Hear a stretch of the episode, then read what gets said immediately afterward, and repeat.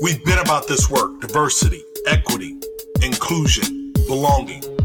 Shared through the voices of a white woman and a black man. We bring lived experiences.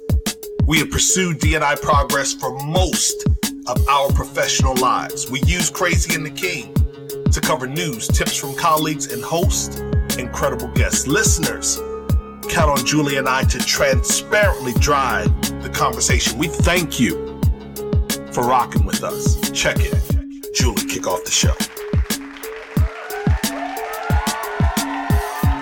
Welcome to Crazy and the King.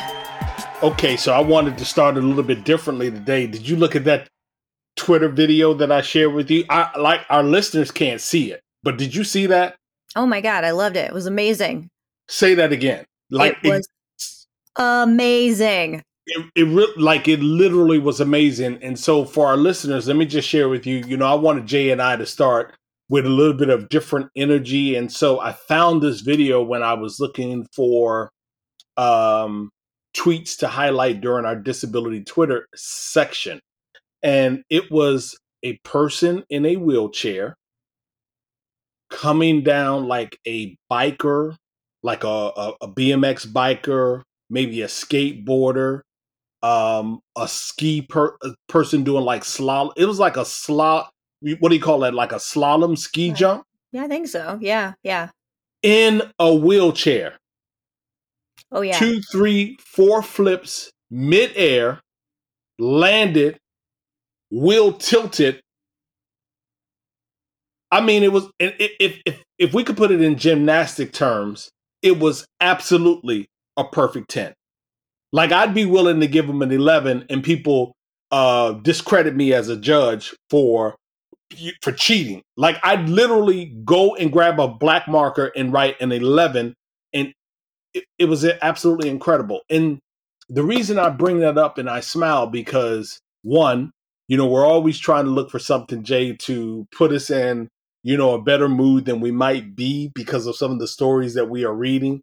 Um, but two, something that I'm wrestling with. Like I, I hesitated for a moment because I said, I want to throw this one down in disability Twitter, but it's not going to really make sense to people because, well, we would have just had to do what I just did, which was talk through it. But it takes me back to that whole inspiration thing. Like, what what do you say to that? You know, do you put under that like, whoa, like one guy put wow. That was all he wrote. He was just like, wow, one word. Like it was absolutely incredible. Um, yeah, I don't know. I, I mean, shit, I'm I wouldn't do it today in my current condition. I, I wouldn't even get on a roller coaster. This cat, he just he blew my mind. Anyway, I'm sorry. As you can see, I'm kind of pumped about it. I absolutely loved it. That tweet was who was that? It was by Evan Kirstel. Evan E V A N Kirstel K I R S T E L. If you go out to Evan Kirstel's timeline and maybe scroll back half of the week, you'll find the tweet of the person in the wheelchair. How are you? Uh, I'm good. I'm good. And we'll make sure that we have Trisha share that tweet on our Facebook page. So if you don't follow us on Facebook, go to crazyandtheking.com and uh, give us a like and a follow. Um, You know, I love it, and I Trisha. Shout out to yes, Trisha, who's doing an amazing job on our social, uh, and Indeed. I really, really appreciate her. Uh, I, I think it's super fun. I mean, just to go back to your point, is you know when things are actually inspiring, it's okay to say wow. I mean, if it okay. was Tony on a skateboard, you would say, "Wow, that's pretty yep. badass." This dude in a wheelchair, pretty badass. Pretty it's the badass. things that are like just everyday living. Like I saw this picture on Facebook uh, yesterday, and it was a young mom, really beautiful young woman um, who had both legs amputated, knee down, and she had prosthetics on, and she was running around on the corner with her kid and doing just a little like hi cheesy cheese and everyone's like oh my god that's so inspiring. She's so amazing. She's just a regular woman living her life who happens to be a mom who doesn't have legs that that's like inspiration porn right when it's like regular things that people do that are like oh you're so inspiring no this dude is inspiring Ooh, you just did something you just did something I keep telling you all, like the biggest learnings for me has really been in the disability community. You just did something. What you did was you made it plain. And I say this word often parrhesia P A R R S, I'm sorry, P A R R H E S I A, Parrhesia, which is plain speak, plain talk. You just made it plain. Inspiration is when you are amplifying and celebrating just the normal day today, saying that her playing with her children is inspiring. What you did, Jay, you you indirectly and you didn't know you were doing it, but you connected it to when people say your children are so well spoken. Ah. I can't tell you how many times I have been angry, disappointed, perplexed when people in restaurants, in events in the community, perhaps in the mall, and not so much so lately, but when my children were little, it, it most happened when my children were three, five, six, seven. They would say, Your children are so well spoken. And my initial thought was, well, well, how did you expect them to be? Right. Yeah. I love what you just did. Just the normal day to day, that's when it can be a bit offensive when we are inspired by them just living their normal day. Thank you so much for that. Hey, here to help. Happy, happy, uh, Jesus, middle of September. Um, yes. Where are you? Can you I tell am, people where you are? Like, I, I, don't want you to feel like your passport yeah. is going to get taken or or, or, or, or, the Secret Service is going to come find you. Mm, I was listening before you answer that. Before you answer that, uh, real shout out April Taylor. Shout out April Taylor. Uh, I was listening to a uh, podcast of April Taylor. She's a friend of mine, and I was listening to a podcast, and she was like, in the podcast, she said I had to leave Dallas because she had too many like speeding or parking tickets or something like that. so, so I just want you to know if you can answer, tell people where you are. That would be awesome. Uh, you know, people live vicariously through Chad and I's travels, so I'm not going to deprive anyone. Um, okay we're in Vegas uh, yes, this week. Um, HR Tech is happening, so I'm actually here um, on a media pass representing Crazy and the King. Going to be seeing what's out there, what's hot in the new DI tech, and see if there's anything that actually makes a difference or if it's all just fluff and bullshit. We'll find out. So yeah, okay. after, after I hang up today with you, we're gonna just head down to the expo hall, and I'm gonna spend most of my day in the startup space and see what's there. So I, I mean, again, one day they'll see this video, but right at this moment, listeners, good listeners, I have my arms wide open as if I am inviting Julian to explain to me, well, what does representing Crazy and the King entail? Because we didn't talk about this before you left. Like I knew, I, I, I, knew, yeah, I, I, knew, I knew you were going to do the media pass. I knew you were going. Uh, I just thought you were going to have a great time, meet some people, do some networking. But you made it an official business trip. So just enlighten me and listeners. Like, what does that mean? Does it mean we might find some great guests? Does it mean we'll push some people to perhaps download the pod while you're on the floor? What does representing yeah. Crazy and the King look like? Well, and by the way, we don't even have any paraphernalia. We like we don't have a hat. We don't have a shirt. No, I'm starting to get some shit about that too. I, we we need it. We need a T-shirt at least. Ooh, I would like a hat too. Um, a hat. Hat, like a nice trucker hat. Can we do trucker, trucker hats? Okay. Um, yeah. So basically, all the things that you just said, also going to parties.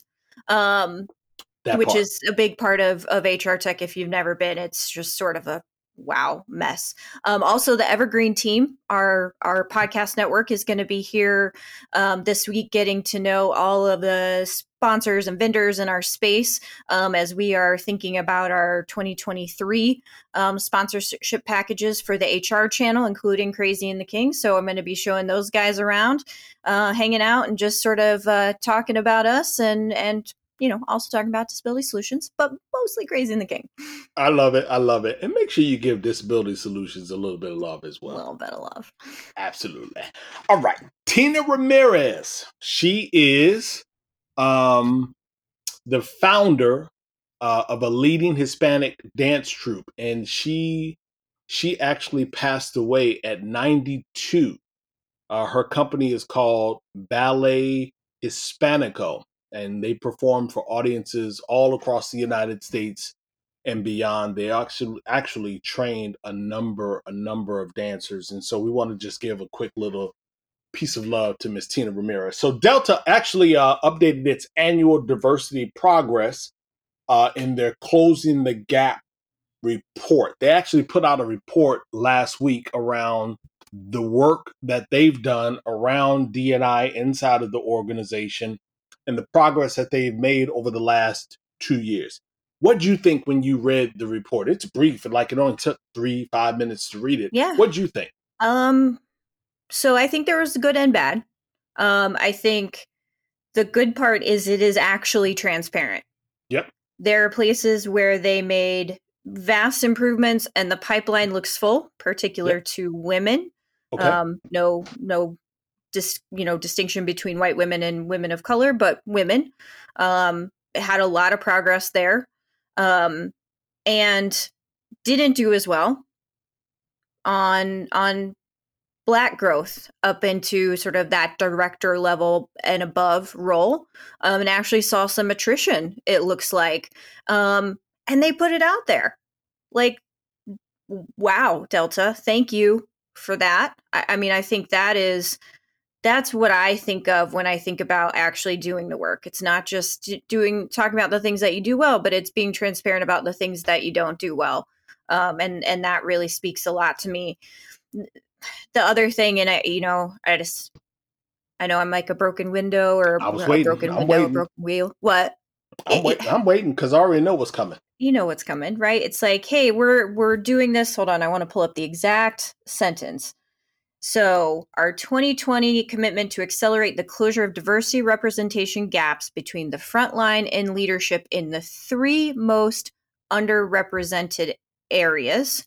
And by that, I think they mean women, black talent, and un- and other underrepresented racial and ethnic groups. So, people with disabilities are the quarter of the nation, right? We are the largest, other than women, underrepresented group, and we are left out of this. I'm not going to be that way because we're going to celebrate the wins and know that women have disabilities and people of color have disabilities and black talent at Delta has disabilities. But it's always just frustrating to have the absence so glaringly called out um, and no one notice. Yep. And we're going to talk more about that. And I am actually going to personally you know how some folks on their Twitter handles they'll say the views represented in my tweets are my personal views. Mm-hmm. Um, I don't necessarily have to do that when it comes to Crazy and the King. You give me the freedom and the flexibility um, to be able to tweet and say whatever the whatever the hell I want to say, and I am going to tweet it out with a bit of love. But I want Delta to recognize, and I want others to begin to recognize, we see your good work and your good effort, your good intention we see it. We absolutely see it. We're celebrating it. But we also want you to know that because so many people are looking at your report and reports like this, that we do want to see the disability community called out, spelled out, named. We want to see them named in the report so that they then began to be on the radar of all of these hundreds of thousands and millions of people that are reading the progress that you all are doing. So shout out to you, Delta. I'm going to actually tweet it out. Uh, this article was over on LinkedIn. Leadership, the hardest part of such is giving people difficult feedback. Do you agree with that? Oh, hell yes. Okay. I, I mean, it I always wanted to lead people, right? I was like, man, I can't wait to lead people and do all these things. Man, leading people is hard. It is hard. Um, and it doesn't matter how hard you work at it. It's something you have to continue to work at your whole career. And sometimes you're going to fuck it up, and sometimes you're going to be disappointed.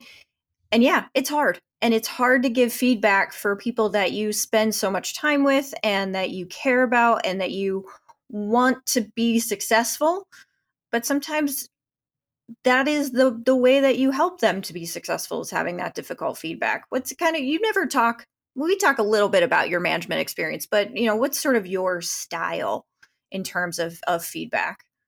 Yeah, you know, that's a very good question. So I only, spent uh, five, six years inside of corporate America. Uh, my other like leadership experience came when I was in the military. Uh, in basic training, you have this opportunity to get these little ropes, and these ropes designate you to be at a certain level of leadership for your group of people. And so, in almost everything that I've done, Jay, in my life, I've always been in some capacity of of of leadership to a, to a degree. And so, even in that short tenure in corporate America, rose to the ranks of leadership. And and I will tell you, part of the reason why I think that I was an effective leader, and I don't say that in a bragging way. I say it because looking over my shoulder, I can still see uh, paintings, artworks, and some of the other gifts that my people gave me back in 1995, 6, 97. Uh, you know, remnants celebrating, you know, the work that we did. Thankful that I encouraged and developed them the way that I did, and and I think that you know my style of leadership is really just hands on. I'm really about being hands on with an individual. When you are doing something that deserves celebration and recognition, I'm the first one to give it to you, or I'm going to make sure that I give it to you. But equally as important, if admonishment or accountability or some sort of reprimand is required, I am going to give that to you. The two areas that I failed in most when I was a leader um, number one, enabling people when they had dependencies. Uh, I was an enabler. Uh, so, in one instance, I had an extremely, extremely talented salesperson that was a drug addict. And they would disappear two days here, a day here, half a day there, whatever. But I never held them accountable because in doing so, it impacted my commission because they mm-hmm. were one of my top salespeople. And at some point, I recognize all you're doing is enabling their addiction because you allow them to make money, therefore, they keep.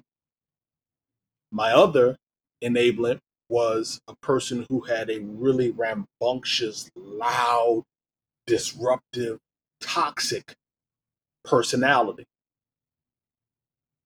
But they too were an incredible salesperson. So in terms of holding people accountable, while I would, you know, take them in the room and acknowledge all of that, I still never cut the cord in mm-hmm. a timely manner. I eventually cut the cord, but it took way longer than it should have. And so what I knew and learned in my leadership is when decisions need to be made, you need to make them. And you don't draw that out um, I was guilty of drawing out decisions that I knew needed to be made. Yeah, I, I, I think we've all done that as leaders. Absolutely. So another important um, decision that we all need to make is to get back to the doctor and get back into our regular healthcare screenings because one of the things that we're seeing across the country and potentially across the world is a rise in late stage cancer diagnosis. And it's going to be a huge challenge for our HR listeners, for our teams, for each other, for us as humans. Um, and a lot of that from, you know, human resource executive is really um, delays in, in care or not caregiving in screenings that you would normally get that didn't happen during the pandemic, which I think we've probably all been um, uh, guilty of and then just need to catch up on. What What's the title of that article over on um, a uh, human resource executive. What's the, t- the title of that? It is Late Stage Cancer is Rising. Here's why that's HR's latest challenge.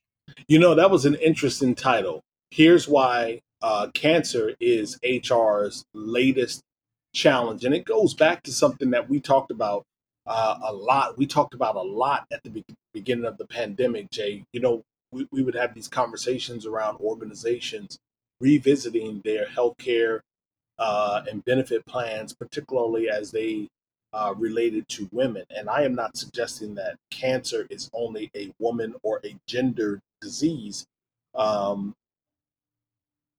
but it's important. And, and when I saw, you know, that title, that it was HR's latest big thing, I, I just this that was one of those moments where I said, I wish I had more HR friends that I could hear from and talk to and find out, okay, I know I know the story is there. I'd like to hear more real example of how that may be playing out in people's workplaces. Yeah, I mean, I think I can I can speak to a little bit of it just as I, you know, we work with so many companies and I'm so close to the HR side of the house. One thing is a huge potential for increase in costs. Um, healthcare in this country is ridiculously expensive, and it's not as good as it should be. Um, and so constantly HR is reevaluating, renegotiating to try to keep those costs contained for both the employer and and the employee. Um, that's a huge piece. And a lot of times, what happens is that you give up some benefit to keep the cost down. And when you have something like a late stage cancer that needs more aggressive, more costly, um, you know, more out of pocket costs, that can really add up for the employee. So you've got that kind of battle.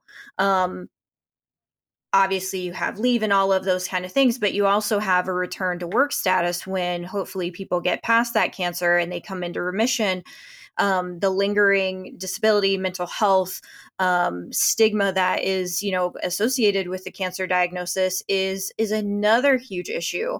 Um, something I'll give Bristol Myers, and and one of the reasons I know as much about this as I know is that they've started a cancer support network within their organization that functions a lot like an ERG that supports cancer survivors as they return to the workplace and addresses the specific issues that that community um, manages once they return to work and also encourages uh, being able to return to work. And it, it's it's really um, it, it's a it's a new way to kind of think on the disability community and engage people where they are in a in a, a, frankly a number that unfortunately is going to continue to grow you know in our workforces for a while a number that is going to continue to grow so listen we uh we want to take just a quick break because uh, I'm smiling. We have a conversation that I think is going to be a bit revealing uh, and maybe even some more learning for myself. I don't know about Julie, but I know it's going to be a bit learning, uh, a bit of learning for me. We'll be right back. Welcome, change agents, to your go to place for stories that ignite your spirit, fuel your purpose, and connect us all. We believe in the incredible power of the human spirit, its boundless resilience, and the inspiration it brings to our lives. On the Driving Change podcast, we'll journey together through the extraordinary yet very relatable experiences of some of the most amazing people on earth. Our mission? That through these stories, we might just spark change within you and awaken a newfound motivation to harness your unique gifts to make a real difference in the world. So get ready to be inspired and join us on this incredible adventure. You can find the Driving Change podcast on Apple Podcasts, Spotify, iHeartRadio, or wherever you love listening to your favorite podcasts.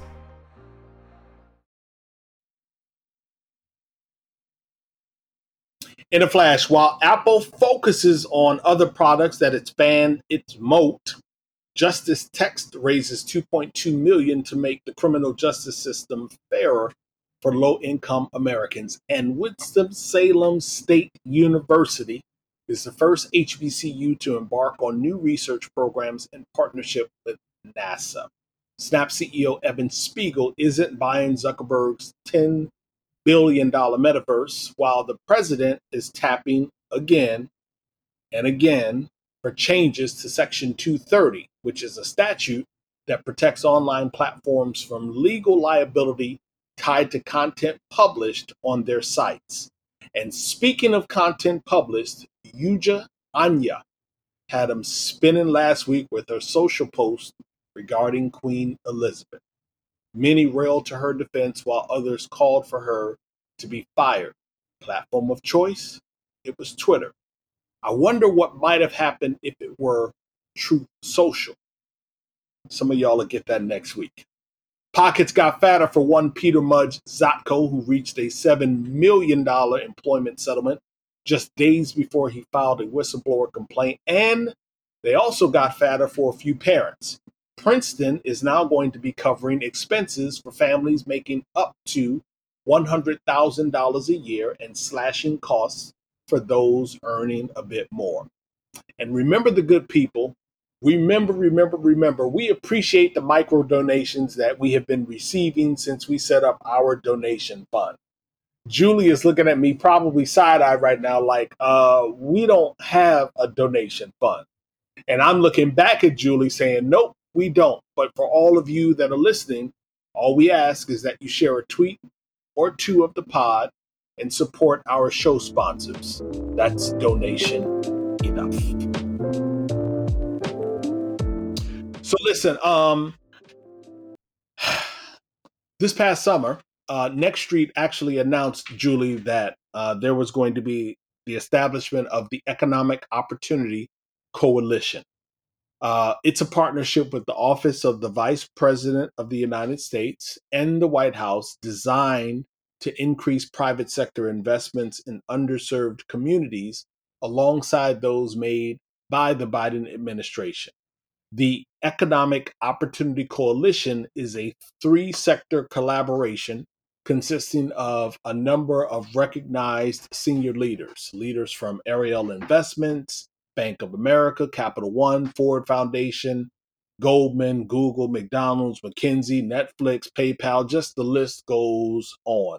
A number of high profile individuals. Here's the reason why I'm bringing it up because the managing partner of Next Street, her name is Charisse Conanan Johnson.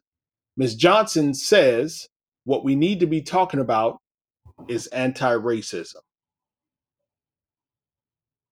So I thought about a conversation that I had, Julie, with um, one of my coaching clients. And I said to him, I don't really know what it means to be anti racist.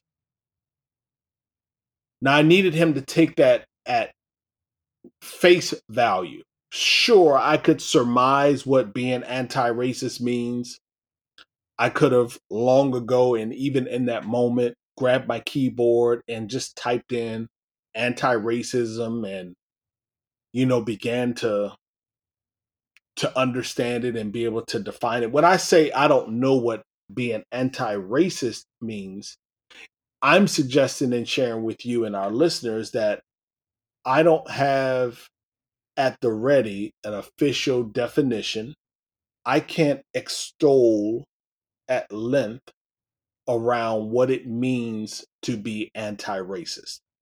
So I- I'm curious do you have a position or a feeling around hearing the phrase or when a person says, Julie, are you anti racist? Um, I mean, eh, I think so.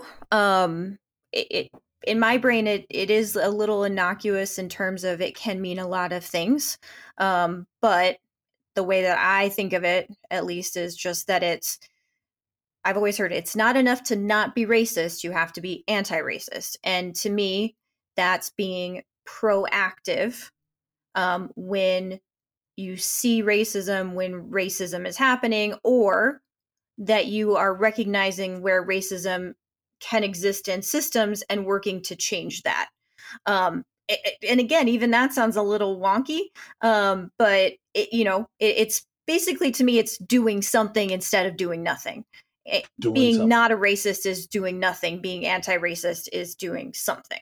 Okay, I see what you said. I, I, I see what you did there. I like that. So, Charisse, going back to her statement, uh, and I'm just abbreviating the statement. It was a part of an interview that I found over on Black Enterprise. Again, it was a dated interview uh, but this has been an article that I've been holding on to for just a bit of time because I wanted to kind of digest it and and sit with it a little bit. So again, Cherie said, you know, what we need to be talking about is anti-racism. In that moment, she also went on to say, what what we've done is we've stayed too heavy in the diversity, equity, and inclusion sandbox, but that we've also allowed a number of organizations to placate us, to pander, if you will, to to say things that they are not aggressively doing something about. Very similar to what you just said a moment ago, Julie.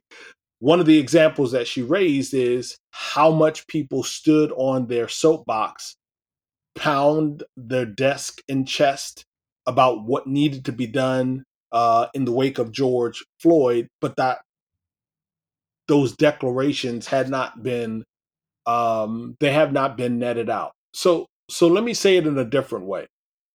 In a different way, anti-racism work is integrated.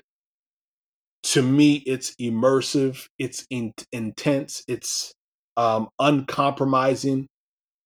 I, I tend to think about anti-racism work as I think about all of the DNI work as something that can't be separated from everything else that we are doing.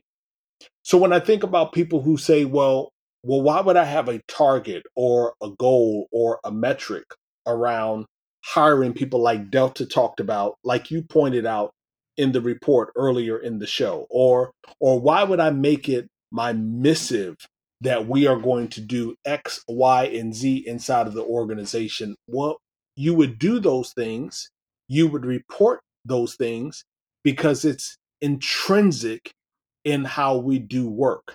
To me, that's how I see anti racism. And so I think part of the reason why I struggled, Jay, was because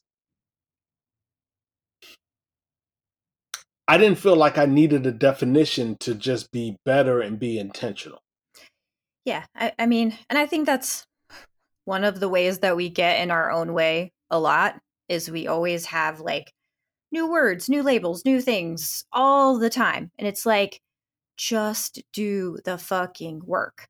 That's all we mean, right? Do the fucking work. That's it. And that's what you're talking about, right? Is is like, you know, we we spend so much time lost in our definitions and lost in, you know, all of the the litany of things that we we could be doing wrong or could be doing right or could be doing that we just end up doing nothing.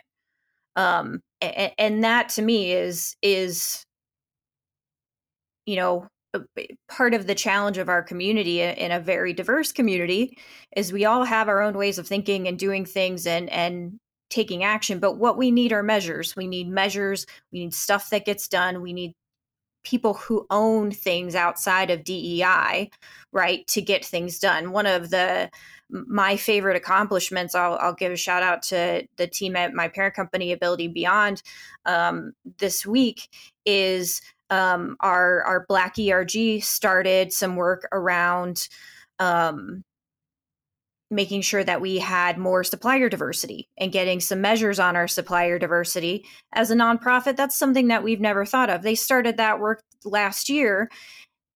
Last week our, our cfo came to us and said hey this is something finance should be leading. Let's take the work that you've done black erg and put it into our business model and you'll continue to help and support us but we have to own it to me that's like that's when I see action happening and it's out of DEI's hands because it becomes a, a functional part of our institution at that point because a a a vertical owns it. You know what I'm saying? Is that kind of what you're getting at? Absolutely. I absolutely am getting at that. And I love the fact that, you know, um, it was recommended that finance get involved, finance being one of the value points inside of the organization. When I think about finance, I, I think, and I'm going to be a bit fuzzy on the number, but I think that there are like less than 24 Black owned banks in the US. I, I, don't even know the number that may be categorized as uh, Latin or Latina or Latin owned banks in the US. I, I don't even know where that number is. But then that raises the question as I say that out loud black owned banks, Latin owned banks. I don't know how many banks are owned by a person from the disability community. Or I don't know how many banks are owned by people from maybe the Muslim community. So there, there's always there's always a bit of a journey, a bit of exploration, curiosity that's required in our doing this work. But I love the fact that the leader of Ability Beyond said, wait a minute, this is something that finance should be doing, weaving the effort, the the the the work, the groundwork that the Black ERG did, weaving that work throughout the entire organization. I absolutely love that.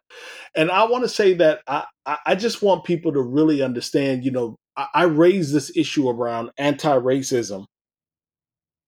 That this was a story that I found back in the summer, and I didn't cover it I did not cover it because Julie and I took August off. I actually didn't raise it because I just wanted to just sit with like why is it that I don't really use that phrase anti-racism? To that point, why don't I use phrases like anti-heterosexism or anti-ableism or anti-sexism or anti-ageism? Why why am I not using these phrases? Why am I not putting that anti in front of them? And I think I have an answer to that. I think the answer that I am, as to the reason why I'm not doing that, what's that exclamation? Exclaiming is because I don't see it as being necessary for me. Yeah. I, well, first of all, let's stop and take a pause for a second. What in the holy hell is anti heterosexism? Like, that one is challenging because we, we aren't anti heterosexuals. We're just pro LGBTQ. That one that one sits weird with me. I would love to hear some explanation if someone has it. Did it sit weird with you? It did. And when I when I saw it, I said maybe the resource where I grabbed it from was I'm trying to see if I still have it up on my screen. I, I was wondering, is that a typo? Uh, I can't find it right now, but but I wasn't sure. But it was there, so I said, let me write it down because I'm always willing to spend some time and sit with some of the things that you and I discuss, things that I think that we should be exploring and becoming better about.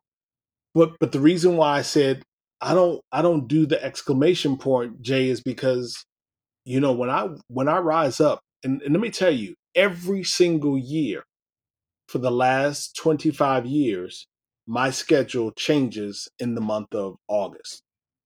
Because every single year for the last 25 years, I've had somebody that I've had to take to school. This is the last year. The youngest king graduates this year. But every August, my schedule changes. Sometimes I had to rise as early as four in the morning. Others I was able to sleep in until, you know, 6, 6:30.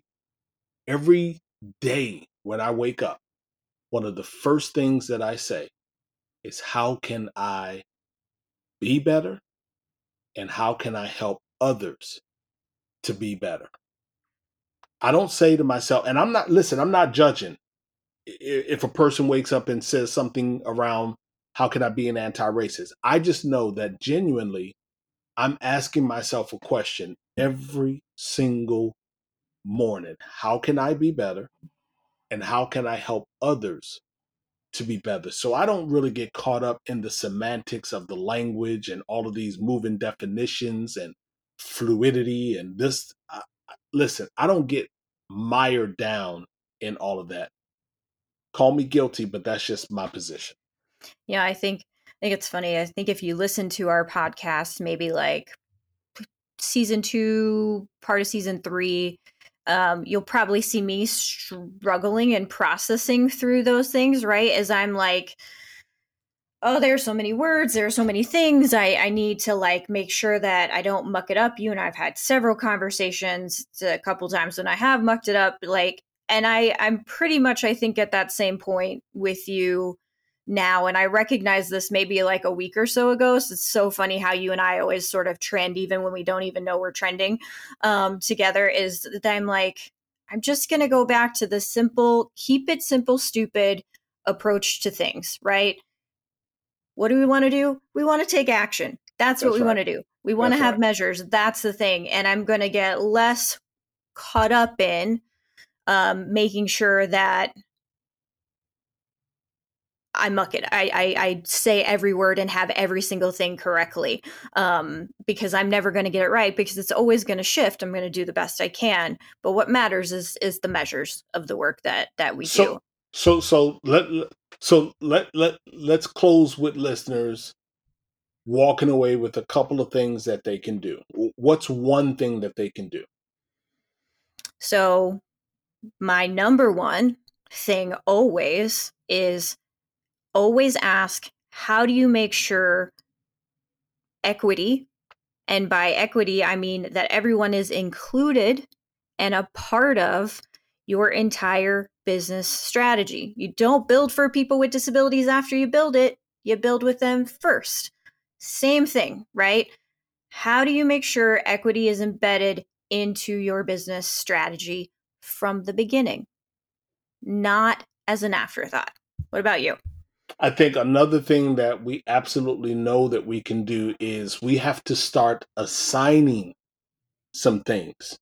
And when I mean when I say assigning, we have to assign some people, we have to assign some resources, and we have to assign some accountability. We absolutely must start doing more assigning inside of our business units, departments, teams, and organizations assigning people to certain tasks, certain projects, certain endeavors, initiatives. We need to start assigning resources. And we absolutely, absolutely, Jay, have to assign accountability. Yep. And the thing that you and I have learned together all the time and are always learning is you, you can't armor up you have to remove your armor, be prepared to be corrected, be prepared to be wrong, be prepared to listen, to learn, and then keep going. And find people around you that build you up when you get tired. That that's how you do the work. Find people around you that build you up when you get tired. We'll be right back. You've got questions, we've got answers. Business leadership, ownership, and sales can be challenging. Tune into the Accelerate Your Business Growth podcast to learn from the world's experts. Join me, your host, Diane Helbig, as I chat with people who have expertise in various areas of business. You'll enjoy the lively conversations that are focused on providing you with the ideas, tips, and suggestions you need to realize greater success. Get what you need for your business when you need it from the people who have the answers. Accelerate Your Business Growth is part of the Evergreen Podcast Network and is available on Apple, Spotify, or wherever you listen to your favorite podcasts. Her Voice is our segment where we amplify women that are making moves. And this week we have PwC, who has hired Yolanda Seals Coffield as its Chief People Officer for the US and for Mexico. Yes, and I love this one. The US Open is the only Grand Slam tournament where women use different tennis balls than men. men play with an extra duty ball woven slightly more loosely than the regular duty ball hit by women, which while here, let's highlight Diede de Groot, and you can follow her at Didi, D I E D E, the Great That's on right. Twitter, who won the calendar Grand Slam it is her fifth in a row. Awesome, awesome, awesome.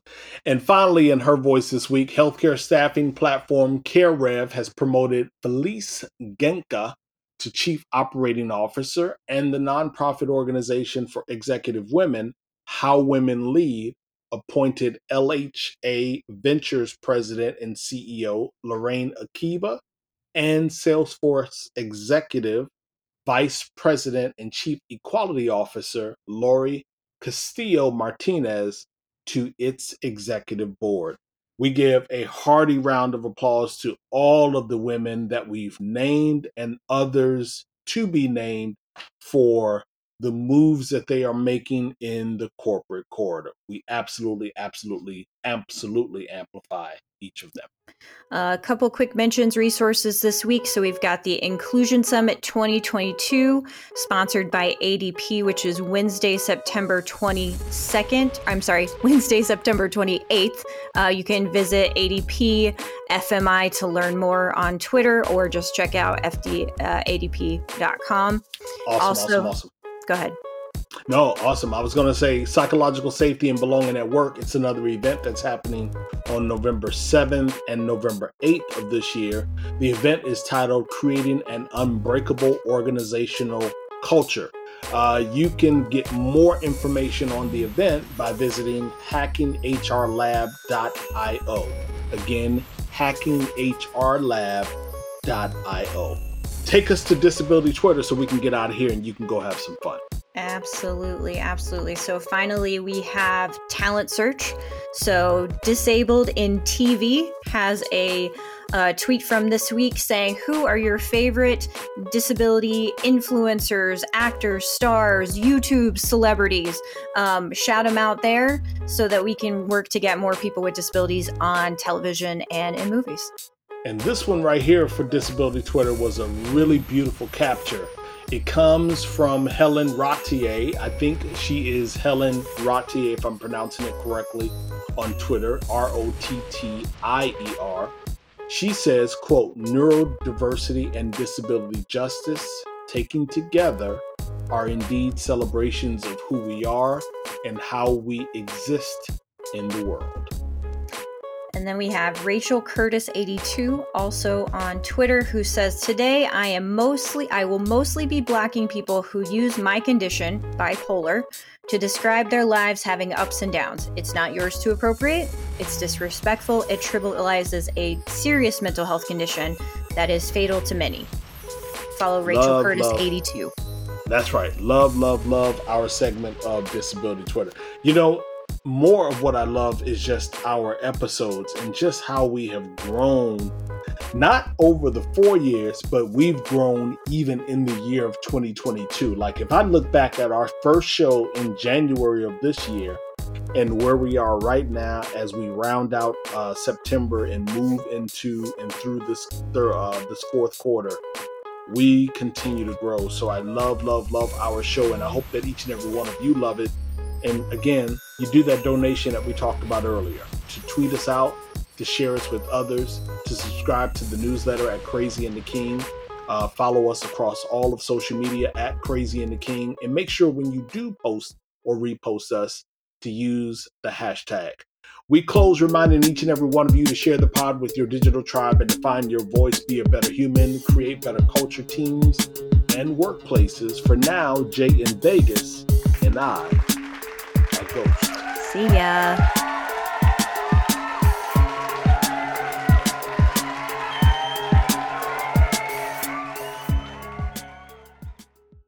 Do you love news about LinkedIn, Indeed, Google, and just about every other recruitment tech company out there? Hell yeah.